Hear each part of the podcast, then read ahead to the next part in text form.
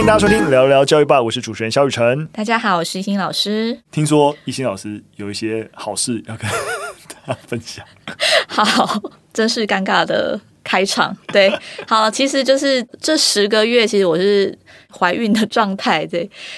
刚好就是这一集播出会是在四月十一，这时候 baby 已经出来了，已经对，现在还没就 on the way，但播出的这一集应该是已经诞生了，在月子中心休息休养中。对，所以其实我们呃四月蛮多集数都是之前需要努力预录，所以我还是蛮负责的，就是有预录了一些集数，可以跟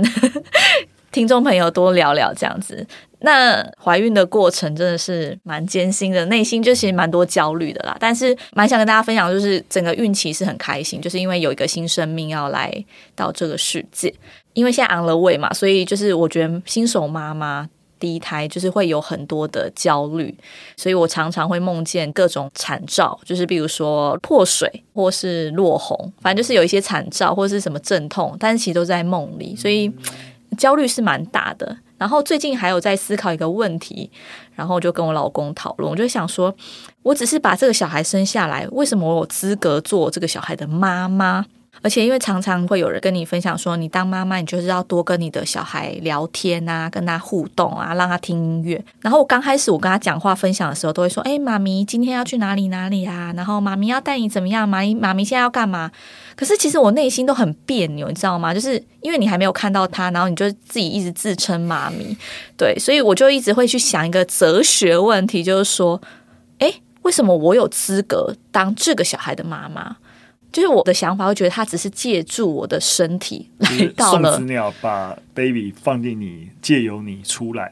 但他是他，你是你，对，就是我会觉得他可能借助我的身体的养分来到这个世界，那。为什么我就可以自称我是他的妈妈？就会有这种哲学性的问题。然后我最近就一直在烦我老公，他可能觉得我在家就是安胎，就是想太多，所以他就给我两句话，然后完全就是终结我这些哲学性的思考。他就说：“等你开始照顾他，就不会有这些感觉了，因为真的很累。”很有道理耶。对，然后我就觉得哇，当一个哲学家遇到一个实物派的人，突然会有那种。一语点醒梦中人，就是你想太多了。我不知道为什么，我突然你这个问题，我就想到以前玩那个《仙剑奇侠传》的时候啊，在那个锁妖塔里面，就遇到一个很烦的妖怪，他就一直问你，就是走路的时候要先踏出左脚还是先踏出右脚好？他不知道该怎么踏出，所以他就一直挡在那个路口不让你通过。然后最后你找一个书中先去解决，那个解决方案很简单，你把两只脚都砍掉就好了 啊，他就豁然开朗，那你就可以通过。他就 所以了结问题。本身就你没有这个烦恼，烦恼就解决了，是没错。然后对，但因为你知道很有趣，就是我这样的烦恼不是只有跟我老公讨论，还有跟一些就是还没有当妈妈的少女们讨论。嗯、对，然后其实他们就跟我聊蛮多心理和哲学层面的问题，就比如说，哎，你会这样想，是不是因为你开始在定义说，哎，妈妈是一个什么样子啊？或是你期待自己当什么样的妈妈，所以你开始有这些烦恼？对，但就是。两句话就把我打回现实，就是你不要想那么多，你就等 baby 出来了，你开始真的去照顾他了，然后去教养他了，你就不用去定义，你就是从食物中你会去找到你自己会想当什么样的妈妈的一个平衡。嗯，就是竟然你一定是他的妈妈了，所以你不用再去想那个资格长什么样子，你反而应该把这个假议题。放着，你应该想的是你自己想要成为怎样的妈妈，而不是你为什么有资格成为他妈妈。对，然后你自己去实践吧。嗯，好了，但是就是真的会很多这样子的呃焦虑。嗯，对，所以其实前阵子蛮多集数都有跟呃听众朋友分享一些呃教养啊，或是呃身为妈妈应该怎么做的一些资讯。其实也是因为在这过程里面，自己也希望自己可以准备好。嗯，对，所以看了蛮多。相关的书，嗯，对，所以，嗯、呃，对他应该已经出来了这一集。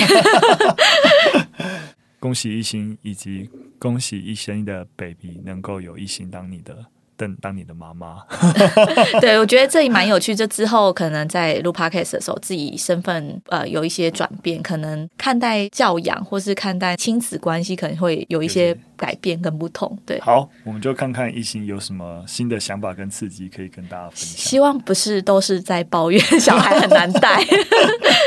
不会是天使宝宝，是天使宝宝。好的，那我们就进入我们第一则新闻。那我们话锋一转，要进入一个比较难过的新闻啦。台中有学生疑似遭到师长的霸凌，进而轻生身亡，包含校长啊、教官等七人，目前正在调职接受调查当中。那这是发生在台中市一所公立高中的新闻。那学生是在今年二月的时候轻生身亡。那人本基金会日前指出啊，包括像学务主任啊、主主任教官啊、跟校安等六人，他们从大概在二零二二年十月一直到二零二三年一月。这段期间啊，密集的对于这名学生公开且非法执行搜身啊、收书包啊、栽赃等行为，是导致他轻生的主要原因。那台中市教育局也表示啊，校方处理这件事情的态度相当消极。教育局掌握了部分啊师生对于该学生爆区的留言，也再三的督促校方展开调查，正式发文要求校方尽速召开相关调查会议。学校才在三月十日的时候召开校事会议。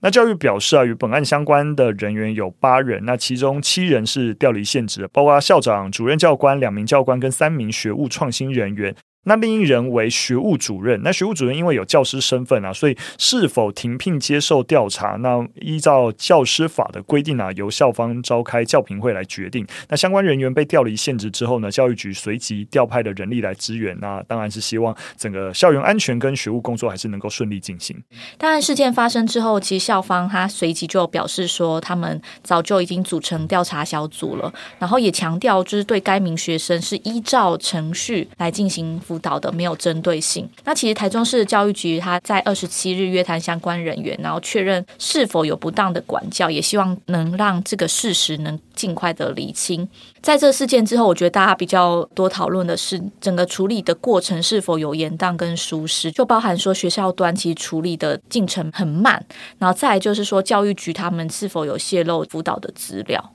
那这个事件当中有提到牵涉到三名的学创人员，什么是学创人员啊？学务创新人员，那基本上都是希望能够推动高级中等学校的学务创新工作。那当然，他们涉及到的工作面向很广啊，包含儿少偏差行为的预防辅导工作啊，那营造校园安全啊，或是培养学生新世代所需要的一些核心能力等等。那基本上啊，其实就是因应军训教官。预缺未补的一个缺额，然后就用这个所谓的学务创新的人力来递补。当然，还就是希望说啊，在教官离场之后，那这些工作的空缺有人能够填补。那这些学创人员啊，其实也引来了一些争议。那像之前就有新闻提到，就是诶，中山女高学生被禁止穿紧身裤，那是因为有学创人员要求啊，因为校内有其他男老师，所以你们这样子不雅，所以要禁止你们。所以这个学创人员说是要取代教，但实际上面他在校运作上面似乎处在一个尴尬跟模糊的一个地带。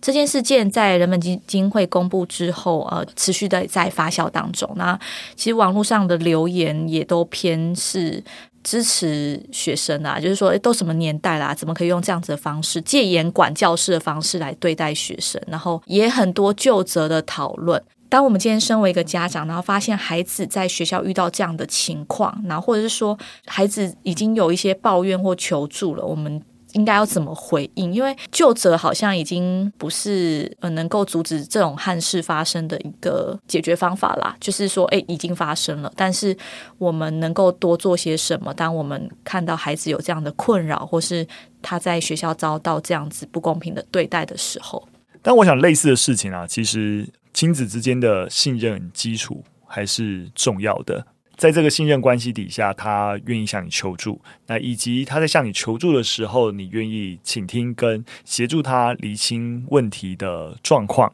然后成为他解决问题的力量。那我们过去有一些集数也有提到，就是说重点也不是说你立即要帮他出头，当然我们现在是。不指涉这件事情啊，就是 overall，就是如果孩子在学校遇到状况的时候，身为家长该做什么事情？那这个所谓的支持力量，不是就说哇，你就立刻一定要冲到学校，那怎么做怎么做？不见得这样对孩子是最好的。所以反过头来说，当你理解孩子的状况，也询问孩子你需要我怎么帮助你，然后一起讨论一个解决的方案，那我觉得会是一个比较理想的步骤，就是这个信任关系底下掌握资讯、厘清状况，然后和孩子一起。讨论他觉得对他来说最合适的解决方案。我想就是很多可能身为父母，因为自己在教学现场也蛮常听到啊，父母会这样子说。因为我教的是国高中，在接触家长的过程中，你可以理解到家长有很多的无奈。国小可能关系感情很好啊，什么事情都第一时间会回家跟。呃，家长说，跟父母分享这样，可是可能到国高中之后，他们可能有自己的生活圈，然后可能像是父母口中的叛逆期，所以好像很多事情都不跟他们讲了，所以往往很多时候，呃，比较关心孩子的这个父母，他们都会打电话来辅导处啊，然后问孩子的状况，还要叫我们不可以 跟孩子说他们有打电话过来，所以我我相信，就是到了青少年阶段的这些父母，其实蛮难为的，就是有时候你想要跟孩子一起讨论。事情，或是以前其实有一些沟通的基础，可是到了这个叛逆期，或是说这个青春期的时候，反而不知道怎么跟他们互动。我觉得这也是蛮多家长的一些困扰。但是回到就是刚刚雨辰在讲的那个沟通的桥梁是什么？比如说很多，比如说交友的生活琐事，当然我觉得孩子他们有自己的那种呃隐私的空间，会觉得哎，我很多事不用跟你讲。但是遇到这种像是大事的时候，你有没有办法成为孩子的一个支持的力量？我觉得还是靠日常生活中彼此的信任去建立的。有时候我觉得就是。因为可能到了国高中时期，很多想法都会跟父母比较背道而驰，跟同才的这个相处会比较多，所以往往我觉得孩子他们其实也不是不愿意跟父母分享，而反而是说我今天分享的时候，父母给我的回应是比较拒绝式的，或是说你怎么都在玩这种，然后或是想要指导式的，反而不是用一些比较倾听的方式，所以慢慢的就会觉得说，哎，我跟你的距离比较远，然后我很多事情。也不想跟你说，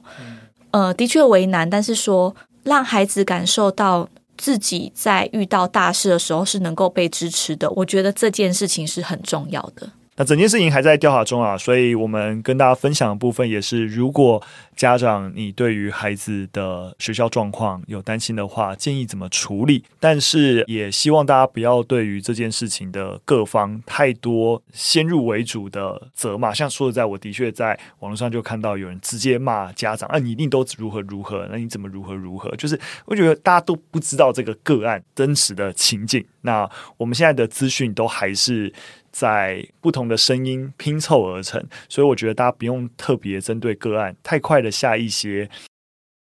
但我们可以多想想，就是自己怎么协助孩子，或是我们在教育现场如何不要因噎废食。就是啊，这个案例，所以我不知道怎么管教。当然有一些个案发生，一定有它的脉络。对，但我回到我们目标都是在教育现场，要为孩子好。那孩子假使有一些偏差行为，那我们某种程度也调查属实的时候，我觉得该辅导孩子的机制都还是要推进，而不是好，那我也就都不要管了。就是。孩子随便怎样就怎样，就是这也是我另外一层面担心的，就是变得因噎废食的话。对，因为我刚刚讲完，就会觉得说，哎，我们刚刚好像给的建议也都很空谈，就是要建立沟通的桥梁，或是我们要去尊重孩子，或是多多倾听孩子。但我觉得讲这些话的同时，其实它是一个一步一步的基本功，就是你跟孩子的信任关系，并不是我今天就要跟他信任，他就会信任我。我觉得是那种日常。生活中相处也不会说，我今天讲完之后，我就跟孩子就是很好有共识，他以后什么话都会跟我说。所以的确，我觉得在教养或是教育的这条路上，的确是需要花很多很多一小步一小步，嗯，对，才能避免这种憾事发生。然后每一次的，就是决定或是一些行动，其实我觉得都会。影响蛮大的啊，只是说借由这样子的一个案例，我觉得我们可以多反思。哎，我们身处的环境，比如说我是一个导师，我可以怎么避免这种事情发生？我是一个学校辅导人员，甚至我是学校的学创人员，我之后是不是在做这件事情的时候，我有更好的方向，或是更好的策略，而不是用比较，比如说威严式的方式等等的。好的，我们进入第二则新闻。那这也算是憾事啦，就是外交部在三月二十六号宣布，我们跟中美洲的国家洪都拉斯断交。那当然，这个断交，我个人认为没关系啦。哦，大家大家知道，我们现在很多邦交国是透过金钱关系维系的。那洪都拉斯也是哦，挑得很明，就是因为台湾给的钱没有办法再更多哦，所以他们就要断交。所以啊，我想这种邦交国本质上也是不要也罢，但是实质上在过去的邦交关系也会有一些在。啊，就是留学生的一些往来，那这部分我觉得学生是学生啦，那我们还是要做出一些处理。那教育部表示啊，台湾的奖学金是否续发与留台就学的洪都拉斯的学生，会尊重主管机关外交部来决定。就是因为目前的奖学金，就是有洪都拉斯在台湾的学生奖学金是由外交部发的。那当然也会希望说，在即使断交之后啊，相关的学校有洪都拉斯留学生的学校，那也能够对于学生进行加强的关怀跟辅导。那但反过来，目前台湾是没有学生到洪都拉斯留学的。那依照教育部的统计处公告资料，一一学年度洪都拉斯在台大专校院就读的学生大概是有三百六十人左右。那包括正式修读学位的外国学生有两百二十位，那华语生有一百三十八位，交换生是一人。其中由外交部提供的台湾奖学金生在学人数是一百零四名。那教育部其实是没有提供奖学金给红国的学生，所以你也可以从外交部发奖学金这件事情感受到我们对于洪都拉斯的经济援助有多少。好了，当然一样，就是说国家归国家，就是但已经来台湾就读的学生，我自己当然就教育立场，觉得我们还是能够给予照顾啊。那当然，如果外交部这边对于后续的奖学金是否持续的一个核发有些变数的话，那我想就是刚才教育部讲的要接住的部分，如何协助他们，如果还是希望能够完成在台的学业的话，怎么协助他们完成，或者是即使要回到洪都拉斯啊、接续学业，有没有一些接续的一些可能性？对，那我想还是不希望学生的权益受到这个外交因素的影响，而产生太巨大的一些变化。对，毕竟我觉得教育这件事情还是比较影响个人的。那邦交这件事情很难我们说了算，还是希望能够以学生的权益为主。最后一则新闻，我们来分享国外一样关于社群媒体使用的一个新闻。啊，美国的犹他州最近也通过新的法案呐、啊，就是针对未成年使用社群媒体，那是需要父母同意。那这当然，呃，我们之前也有分享欧盟相关的规定啊，当然是希望能够减轻啊青少年啊就整个社群媒体成瘾所带来的一些风险。那呃，犹他州的州长啊是在三月二十三日的时候签署了两项的新规定。那第一项规定呢、是针对十八岁以下的未成年者，如果在 IG、TikTok Twitter. 或是脸书这些社群媒体在建立账号之前是必须要获得父母同意的，十八岁以下都要获得同意，其实标准还蛮严格的。那此外啊，为了能够有良好的睡眠跟休息时间，那也规定晚上十点半一直到早上的六点半是禁止使用这些规定，就是说，即使父母同意了，这段时间你还是都不能用。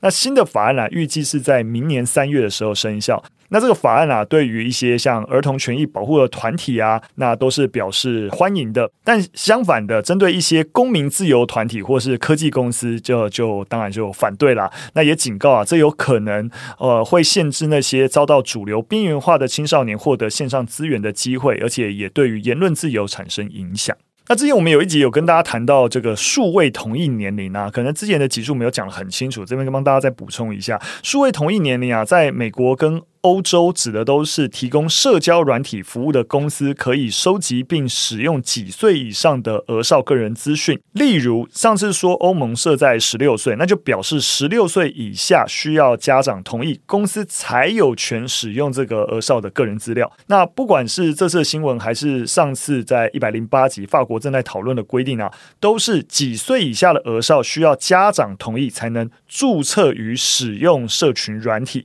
所以这个规定。跟数位同一年龄是不一样的。数位同意年龄是公司能不能取用资料，那这个家长同意权是指说你连使用这个软体都需要同意，所以是比较严格的。不过两者的问题是一致的，就是你要怎么验证年龄，或是你要怎么验证这个家长真的有同意。那我们小帮手芬妮其实有找到一个就是跟数位同一年龄法规效用的一个研究。那其实美国的法规规定呢，要验证家长同意的方式包含就是提供同意文件的扫描档，比如说家长的付款记录啊、视讯啊，或者是电话会议、身份证明文件等等，超级麻烦的。所以一般来说，公司会直接声称产品不提供给十三岁以下的儿童使用。在另一方面，欧盟的法规其实是没有明确写出就是如何验证这件事。所以这份研究其实分析了儿少最常使用的十种社群软体的年龄及家长同意验证的方式，但结论就是没有什么用。研究其实啊也有提到啊，有些生物识别技术是可以帮助判别年龄的，但有些其实说的啊就不是很准确，或是有可以。骗过他的一些方法，例如说像声音辨识啊、面部辨识啊，都可以，你知道拿别人的过来用。所以有些比较精准的，例如说像指纹或是虹膜辨识，也有透露各自的疑虑啊。所以结论其实就跟一心说的一样，我们目前其实是法律可以这样规定，但你实质执行上面是有非常大的难度的。那研究最后建议的方向啊，是希望是建立持续性的验证机制，就是你验证的不是只有在那个注册当下的时候去验证，因为你可以。逃离嘛，对不对？或者是想办法骗他，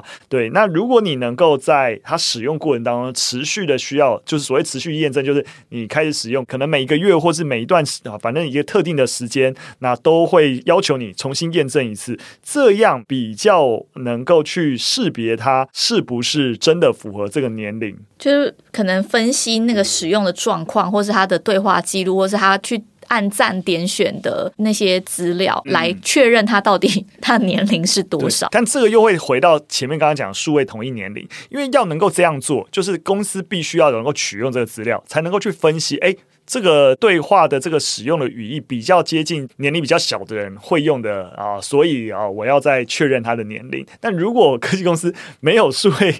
同意的年龄的话，就是没没有得到这个同意的话，他就是也没办法取用，那也没办法验证身份。对，我觉得这是一个呃大哉问，就是好像。问题最后都滚动在一起，没有办法得一个解决的方式。所以我一直都觉得啦，就是说我们一听到这种法推出来，就觉得哇，保护儿少很好，或是啊反对他。但实质上面，大家也知道，我最在意的一件事情就是法规执行，就是没有办法执行的法，本质上都是形同虚设。你的法立在那边，如果不能执行，也就是啊，我政府在意这件事情，好像就是功成身退了哦，没我的事了。那是后面的事情我就不管了，然后好像立了法，问题就可以解决。我想，我们节目一直来的立场也是啊，重点禁不禁止绝对不是问题，重点还是在使用过程当中能够察觉使用这些社群软体对于自身所造成的一个影响，并且有一些应对的方案。那一味的禁止绝对不是理想的状态。不过这几集我们其实陆续的在关心，就是国外对于这种社群媒体使用的一些政策跟新法。那我相信就是这类的讨论会越来越多。然后你也可以看到说，呃，不管是欧盟、美国，其实我觉得很多国家也陆续都意识到这个问题。那我觉得这蛮可能是我们接下来就是一起关心跟 follow 的一个议题。好了，我们三则新闻分享到这边，非常感谢大家收听。如果对我们节目内容有任何想法跟建议，都可以留言告诉我们。就下次再见，拜拜，